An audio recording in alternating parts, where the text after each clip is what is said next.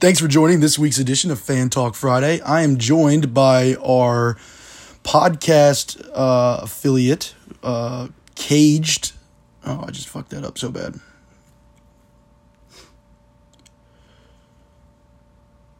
Thanks for joining this week's edition of Fan Talk Friday. We are joined with the house, Shay Grigsby, who's going to be talking about the Ravens. Yeah, how we doing, Tyler? We're doing great, man. So you obviously have been watching this Ravens team, and they have taken tremendous strides from last year. Yep. Um, and we've talked kind of about this a little bit, and so let's just kind of touch again on Lamar Jackson. And kind of one of the criticisms that I talked to you about before this was that he faces the issue of yes, he's a fantastic running quarterback.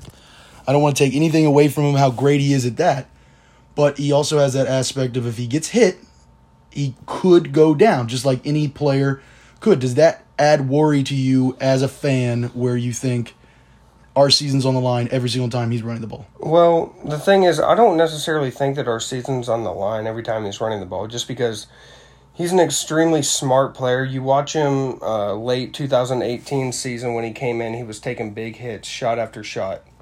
Um, obviously, Baltimore's coaching, uh, I think, is superb. They worked on that. They made it a point of emphasis. They focused on it, and you've seen drastic improvements of the shots he's taking. Um, he's getting out of bounds. He's beating DBs, corners, safeties to the edge. Uh, he's he just, I mean, he's an exceptional athlete, and he's able to get around uh, on the sidelines and turn the corner.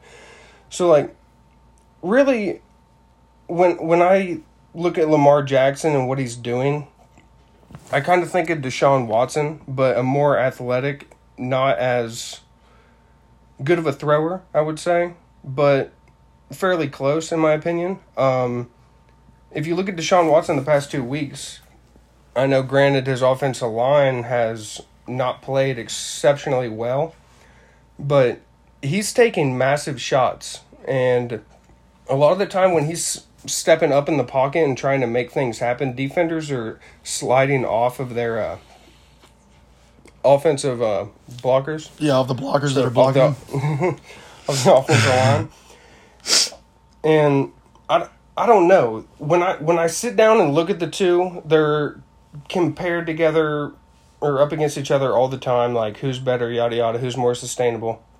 Um, I really look at like the shots that they've taken, and you watched. Uh, I mean, obviously Baltimore's defense came out and just shut Houston out. So they got their number of sacks, they got their hits on uh, Deshaun Watson, but I just I just feel like Lamar is being extremely smart about it. I don't think that these kind of quarterbacks are going to be able to last like 20 years. I think the Kyler, Kyler Murrays of the NFL, the Russell Wilsons, the Dak Prescotts, I think they're going to have long je- or uh, greater longevity than say Lamar Jackson just because he uses his feet more. I feel like there's a direct correlation in um, you know, running quarterbacks and, and their longevity, longevity in their career. That makes total sense. Now, this is one thing that I've been listening to multiple podcasts, radio sh- uh, stations, and shows, stuff like that, where they're discussing this. And one thing that I that I heard that really stuck out to me, which I kind of agree with, and I think you will as well, is that you will take a ten years of a Lamar Jackson being as great as he is, even if he gets hurt, versus a fifteen seasons or 20 seasons, if it ever gets to that way, of a quarterback of subpar play. Do you agree with that? Does Lamar Jackson, even with his exposed risk running the football, will you take that even if it is a shorter longevity because the ceiling's higher? Well, my thing with Lamar Jackson is I see a lot of potential still in Lamar. Uh, I think he can, I think he can develop his game into a way that it is possibly sustainable. And the way I think you do that is obviously as he grows older, he's going to lose a step in his uh, like footwork and his speed. So he's not going to be making those shifty, exciting, flashy spins and you know juking people out of their feet and all that shit.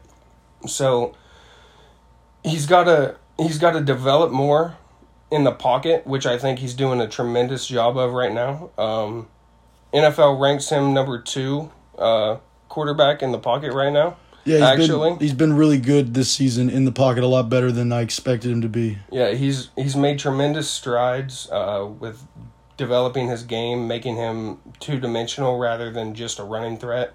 Uh, and I think that's eventually what is going to build him into a quarterback that can go 15, 20 years. He's he's not going to like he's to use his feet when he needs to. I think he'll be able to escape the pocket in 15 years, but he's not going to be able to run and make those highlights that he's making. Mm-hmm, he's going to yeah. be he's to have to develop his um, decision making and his throwing, obviously, like as as his career. Uh, yeah, you're not wrong. He ab- ab- absolutely will have to get better at throwing the football, and you expect that from someone who is only in his second year in the league, and by the time he gets into year five, will become a more polished veteran, and obviously will be on the final year of his deal. Um, with that extra year that they had by trading up to him in the first round, because all first round rookies have an extra fifth year that they can add on to the standard four year deal. So you're expecting that by that time, Lamar Jackson has submitted himself into what they think he can be in the future. And even then, at that point, you're also hoping, as I think every franchise quarterback having team, when they sign them to their big deal, that not only are they going to be as good as they are now, but they'll even more improve um, and take strides in just the mental aspect of the game and actually throwing the football and um, the game managing aspect, kind of how Tom Brady is, who's doesn't who isn't able to throw the football as strong as he was early on in his career, but has compensated with that because his mental aspect of the game is so good that he doesn't put himself in situations where he can't throw the football. So I think you're right about Lamar Jackson that currently right now his style of play allows him to play kind of more unorthodox, but as his athletic right. ability goes away as he gets older, he will have to focus on the other aspects such as a pocket passing quarterback so he can create that longevity. One thing that I want to talk to you about as well is Mark Ingram and the addition of him this year because he's been sensational for that team. And I also think it's kind of a yin and yang thing for Lamar Jackson where Ingram opens up the running game for him as Lamar opens up the running game for Ingram. What do you have to say about that? Well, first off, what I'm going to say is big trust. Uh, he's about that, and um, meet him outside the bank. That's such a great name, by the way, for that bank. stadium, M&T Bank Stadium. But to call it the bank, I never heard of that before. It's pretty, it's pretty cool actually. Pretty badass nickname. Yeah, I had never heard of it either. But um, when you look at Mark Ingram, I see, I see a drastic change in Mark Ingram's career right now. Uh, he's obviously getting a shit ton more workload. Um, if he's not getting the ball, like 30, 25, 30% of the time, then on the run plays, then he's a decoy. He's a fake. He's a very important key factor to it. He's a lead blocker at sometimes, uh, obviously, when Lamar keeps it. Um, but really, when you when I look at Mark Ingram, it's it's the transition from New Orleans to Baltimore that he had, and uh, it really excites me to see this transition because I feel like Mark Ingram has found like almost like a new love for the game. Uh, being around those young, flashy players such as Hollywood Brown, um, fantastic player by the way, Miles Boykin. He's also pretty good. He's a big target for Lamar. Uh, obviously, Mark Andrews, the tight end trio that we have going on with Boyle and Hayden Hurst as well.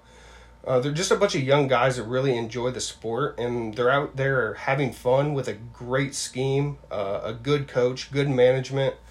They sound very professional in front of the public. Like you see Lamar Jackson out there, and I mean even Mark Ingram with fried ass outfits on and chains and shit, listening to Kodak Black. But as soon as they step in front of a camera, it's like a switch uh, flips, and they're just they're a different person. That, exactly. Yeah. It's um, I think really when you look at the Ravens as a whole, it's it's from the top down, uh, trading up to get obviously Lamar and just making all around great decisions uh, for their organization. Uh, in the off season, it really really helped them out. They they just signed uh, L.J. Fort yeah, former a, linebacker for the Steelers. Exactly, to an extension. He's out there balling out for him right now. Uh, he's good in pass defense. He's good in, you know what I'm saying, run. He's a good run stopper. He's good at filling holes. Uh, I don't know. They they just add a lot of additions on the fly, and it tends to work out. I think Harbaugh is extremely good at that, and I think their management does very well at selecting players. So talking about like additions, not only the offseason obviously was big with the adding of uh, really the retooling of their offense in the past two years, adding Lamar Jackson to transitioning away from Joe Flacco. We all know the offensive factors where they also went heavy tight end. They're running offense now where most offenses in the league are passing offenses, but one big addition that they made this this regular season was a trade with Marcus Peters, who has been sensational. He was with the Chiefs early on his career, was known as a ball hawk who would kind of jump out and go for the pick and sometimes get burned doing that, and then went to the Rams and was uh, teamed up with Aqib Talib. And the Rams kind of blew up that secondary because they wanted Ramsey, and so they traded Marcus Peters to the Rams. Now I thought that this wouldn't work out for the Ram or the Ravens. They traded him to the Ravens. That's what I meant to say.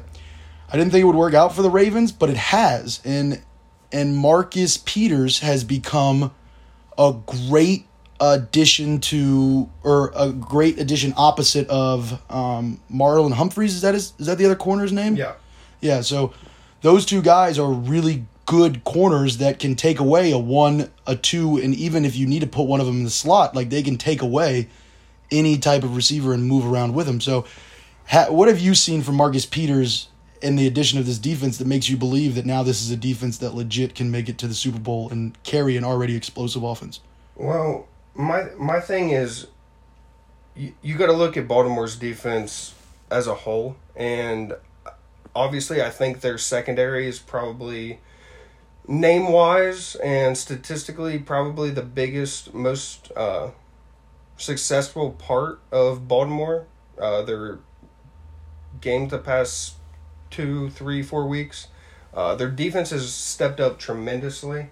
Um, you have obviously Marcus Peters and Marlon Humphreys from Alabama. He is actually playing like top five corner uh, in the league right now. He shut down obviously OBJ in that loss that they took to uh, the Browns.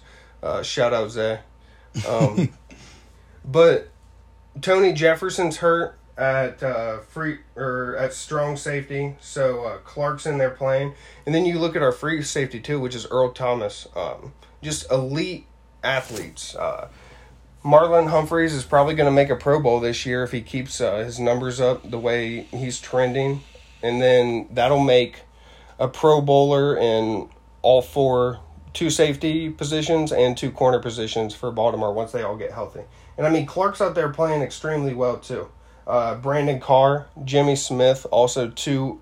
I mean, there's depth there. Yeah, Jimmy Smith used to be a starter for them and was a really good corner. Now is obviously kind of seen. I believe that he's all he was also a Pro Bowler. Yeah, yeah, he's So, he's really good. They have a Pro Bowler coming off. You know what I mean? Substituting in and out, obviously transitioning in their nickel package, um, but it's it's just a extremely elite group of athletes out there on the field, and then you have Matthew Judon, uh, Marcus Pierce, uh, obviously. Uh, Who's their defensive tackle? Bynes, Pierce, and uh, oh yeah, Williams, and then yeah, Brandon Williams. That guy's that guy used to be good. He's not as good as he used to be. Now, do they run a four Right. man front? He's uh, hurt. Oh, Uh, is he?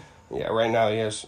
Well, typically, what Baltimore uh, likes to do, they're almost, they're very similar to New England, and they blitz you all the time. Uh, the stat is upper forty percent of the amount of plays that um, the defense has. They're blitzing, so nearly half half of the plays uh, on defense, Baltimore's sending someone. And um, I want to talk about someone real quick, Patrick Ricard.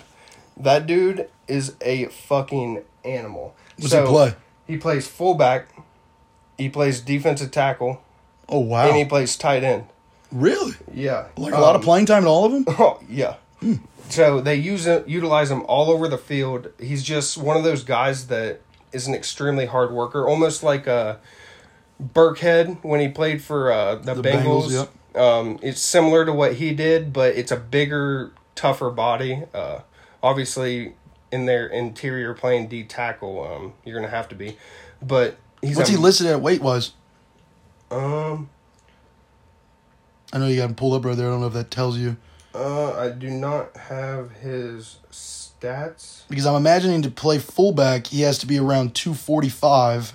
And I mean, you can't imagine he's too much bigger than two seventy, but he's he can't be much smaller than two forty five. Well- to playing defensive tackle. He's probably uh, upwards around 270 because they typically use him as a uh, like lead blocker or like a tight end, like in a wing position. You know I'm saying? yeah, yeah, Step back off the off the line to get a reach block or something like that, just because he's so athletic and um, I don't know. He ju- he's just a really good player at doing his job, uh, which is obviously important when you have solid players making plays around you.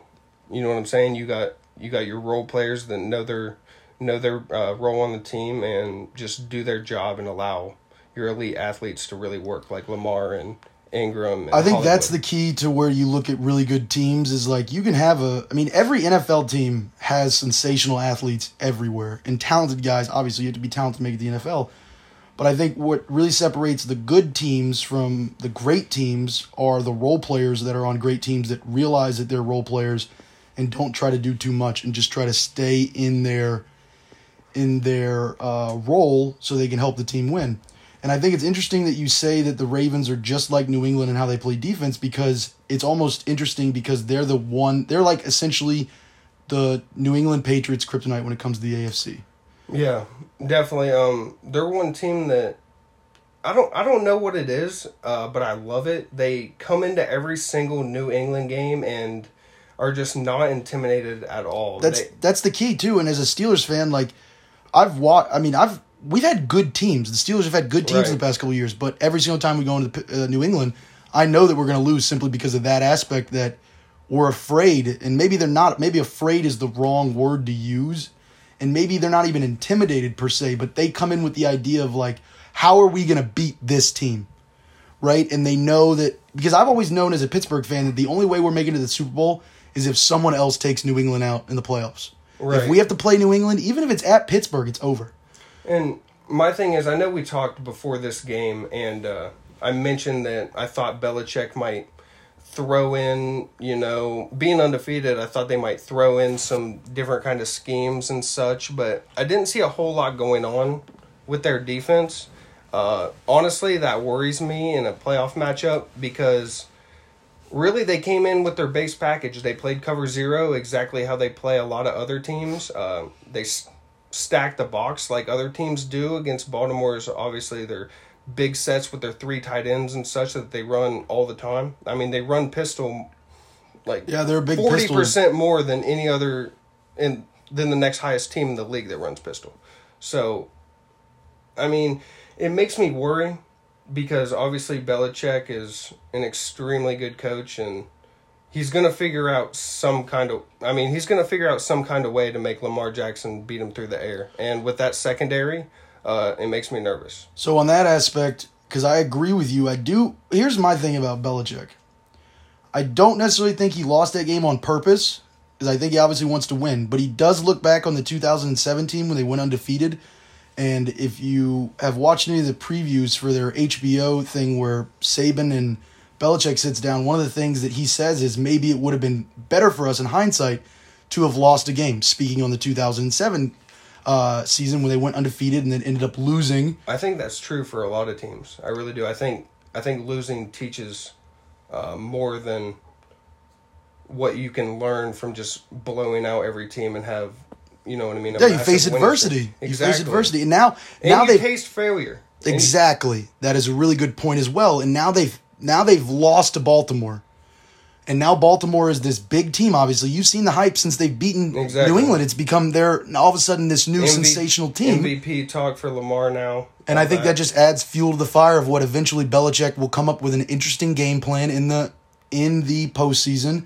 if they do end up meeting. And I I still think the Ravens can win because they're the Ravens and they have Lamar Jackson and the they're not intimidated like we said. And granted, New England doesn't look as good as they looked in the past offensively, but defensively, I do not think that the second meeting is going to be like that where Lamar Jackson goes crazy. Right. In fact, I I, think either. it'll be completely opposite where like you said, they'll require Lamar Jackson to beat them through the air and use other players. I think I think he's gonna do better than people expected that though. I Lamar Jackson you're talking yeah, about? I think I feel like obviously he still has the stigma around his like his legs and his playmaking ability through his feet, but at the same time, um, people really don't recognize him throwing the ball. I mean, you look at obviously they played fucking Cincinnati and Miami, but two massive bombs to Hollywood Brown in each game, right to start off. Uh, it was the first play of the game. They scored against Miami, and they had like a 60 yard streak down the seam against uh, Cincinnati. So, what I, what I really think is going to beat Baltimore, I don't think they're going to win the Super Bowl. I really don't. I think Lamar Jackson's going to have to develop a little bit more, and his decision making in pressure situations. Uh, obviously, he really has no experience in it. Um, he got one sensational uh, game against the Chargers last year when they were good before Philip Rivers became Decided to just fall off the hill. yeah Doodle Bob Philip Rivers Doodle the arm Norman Noy. yeah that motherfucker can't throw the ball he's he's got a noodle yeah, that's something that we've talked about on the primetime previews. If you guys want to check that out, we post those every Tuesday morning now with uh, myself and Ryan Fulmer, also known as Fudd. But um, one of the things that um, I want to say one more thing about uh, how I think uh, the Patriots are going to beat Baltimore if that were to, you know what I mean, divvy up in the playoffs. Um, I think the the way that you beat the Baltimore Ravens is dictating the pace of the game, and it's control up front. I think once they, I maybe this week against the Rams, we'll see. You know what I mean? A different Ravens offensive line come out because of the elite athletes that the Rams have on the D line. If you can win in the trenches against Baltimore and not allow them to have four or five yards of rush, then you're really causing their offense a lot of problems. So I talked, like I said, we do the primetime previews where we discuss uh, every Thursday, Sunday, and Monday night games. Again, you can check that out on every Tuesday. I'll have that posted. Um, but we were talking about this Baltimore Ravens and Los Angeles Rams matchup that is occurring on Monday night. And one of the things that I said, I don't think that the Rams will win it. I predict the Ravens to win it. However, Because they will. you're, you're not wrong. I believe you completely in that aspect as well. I, the Rams have not really sold me lately. I, I think Jared Goff has regressed a lot, and I, I'm not. I used to be a big Jared Goff supporter, and now I'm eating my words a little bit because he's starting to really annoy me because he hasn't taken that step. And it, exactly the thing that we were talking about earlier. Jared Goff looked good. They paid him. Now they've got all this money into him, and now it kind of is do we have a quarterback? Now, granted, a lot of that is just the media just hyping it up, and you kind of have to sift through the noise and just listen in the building. I think McVay has it sort of set it, sorted out where he isn't going to completely uh, change the ship and everything. However, um, talking about that game, this is what I think is very true about that is that the Rams can absolutely win that game if Aaron Donald and Jalen Ramsey play sensational. I'm assuming that they'll put Jalen Ramsey on Hollywood Brown. I don't really know any other Ravens receiver that they would put him on. The only thing that I think they wouldn't put him on Hollywood Brown is because of the speed. But again, it's Jalen Ramsey. I mean, he can shut down anybody in his mind, and he's your number one corner. Always put him on the number one threat there. And then Aaron Donald being a disruptive factor up the middle, getting through that offensive line, and really forcing Lamar Jackson to do a lot more with his legs than he wants to. However, the one thing that I did mention in the podcast, the primetime previews, was that the Rams linebackers are not as good as the Ravens tight ends. So, do you see this being a close game in which the Ravens maybe win by touchdown, maybe less than that, really struggle the whole game? Or is it similar to what we saw with the uh, Dolphins, the Bengals, and now the Texans, where they just blow them out? I mean, even New England, in a way. Like, if you, if you sat and watched and felt the game, you felt like. There was at one point in that New England game where the fumble occurred, where if that fumble didn't happen with Edelman, I do think New England changes momentum. But again, that's football. So I mean, the Ra- the Ravens made the plays. So I wouldn't necessarily call that a blowout, but I do see where you're coming from. But what do you think about this game coming up? Um, I like I said, it's it's really gonna it's really gonna come out to if Baltimore can. I I think their first possession of every game. I think that's the most important possession for the Baltimore Ravens because I believe they're first in points scored in their first drive. Uh, they do it very frequently. Um, they come out, punch teams in the mouth, uh, so to so to speak, and I mean, they score on the first drive, and then it's like they have an all right sound defense that's getting better, and they're getting more healthy. So it's it's really hard to tell. Um, I mean, we're gonna have to see a great matchup uh, in the interior. Obviously, Aaron Donald probably the best, if not top three player in the league right now, uh, going up against Bradley Bozeman, who is a fairly young player. He's doing extremely well, and his run blocking has got significantly uh, better. And then Marshall Yanda, the the, The pro, amazing the Pro guard. Bowler, the possibly future Hall of Famer, I would say. One hundred percent future. he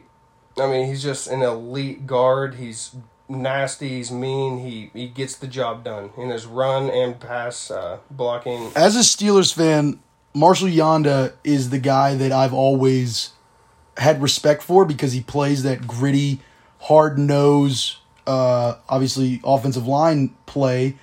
Um, but I've always hated him because he's so good, and you know that when they run to his side, it. I mean, he's getting his job done. Well, we got about five minutes left. Well, really just four minutes, but I want to touch on their next three games. So we talked about the Rams, which you think they're going to win. Okay, so I agree with you on that. So their next three games are the Rams, the 49ers, and the Bills. Okay, so I'm going to give you a little rundown of what I think is going to occur, and then I want to hear what you think, and then we'll get you out of here so we can uh, get you going on and doing other things with the rest of your day.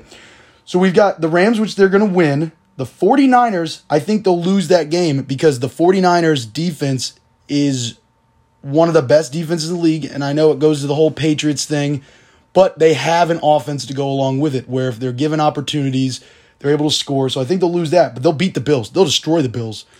Um, so I think in that stretch, in the next three games, they go two and one, and they go to what is it? They're they're eight and eight and two right now. Yeah. yeah. So they'll be ten and three with three games left, and they'll obviously at that point have a playoff spot locked up, and then most likely have the division locked up. So what do you see in those next three games? Obviously, you said they'll beat the Rams, so the 49ers and the Bills. What do you have about that? Um, really, what I see, I see, I see a dominating victory over the Rams. I think Baltimore keeps rolling with this momentum and with this offensive run game.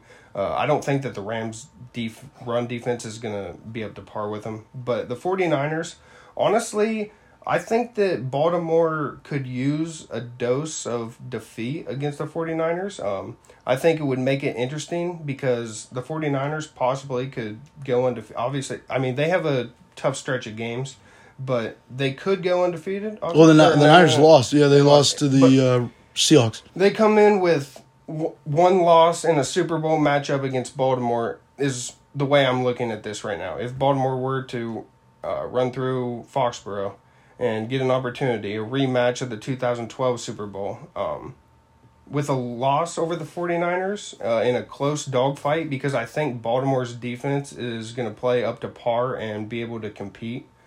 Um, I, I realistically, looking at the remainder of the schedule, I hope the Ravens lose that in a tight dogfight because I think they need some adversity, and I need I think they need a, a little a little check because they they're having a lot of fun, but I just you know what I'm saying. I want to make sure that their their heads right moving into the playoffs, being a young, unexperienced team. All right, so one and one right now. One win against the Rams, one loss against the Niners.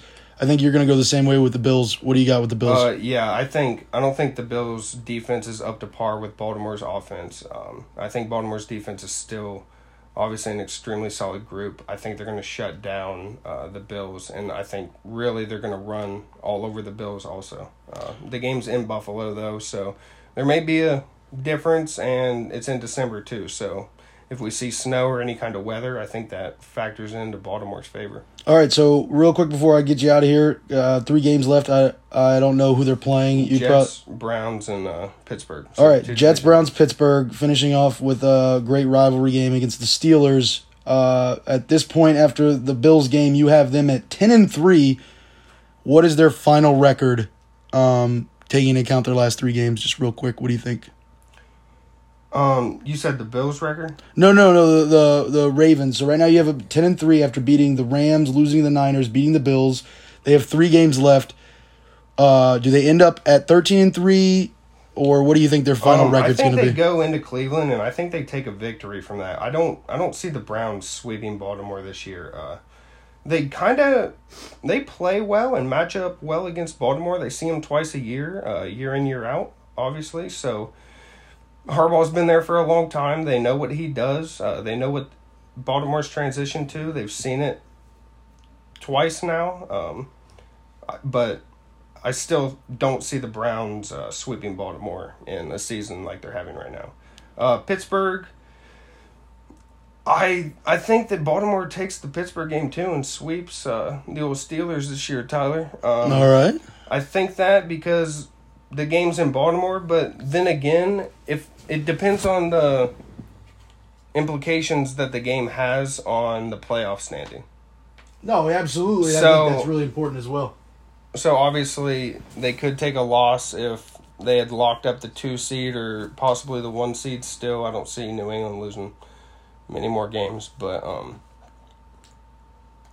I don't know. I think Baltimore uh, finishes out with a victory over the Jets. They're coming into Baltimore. They're a terrible team. The run defense is not gonna do anything. Quincy Williams is good, but he's- Well, he's if you guys heard that, the house predicts that the Ravens finish 13 and 3.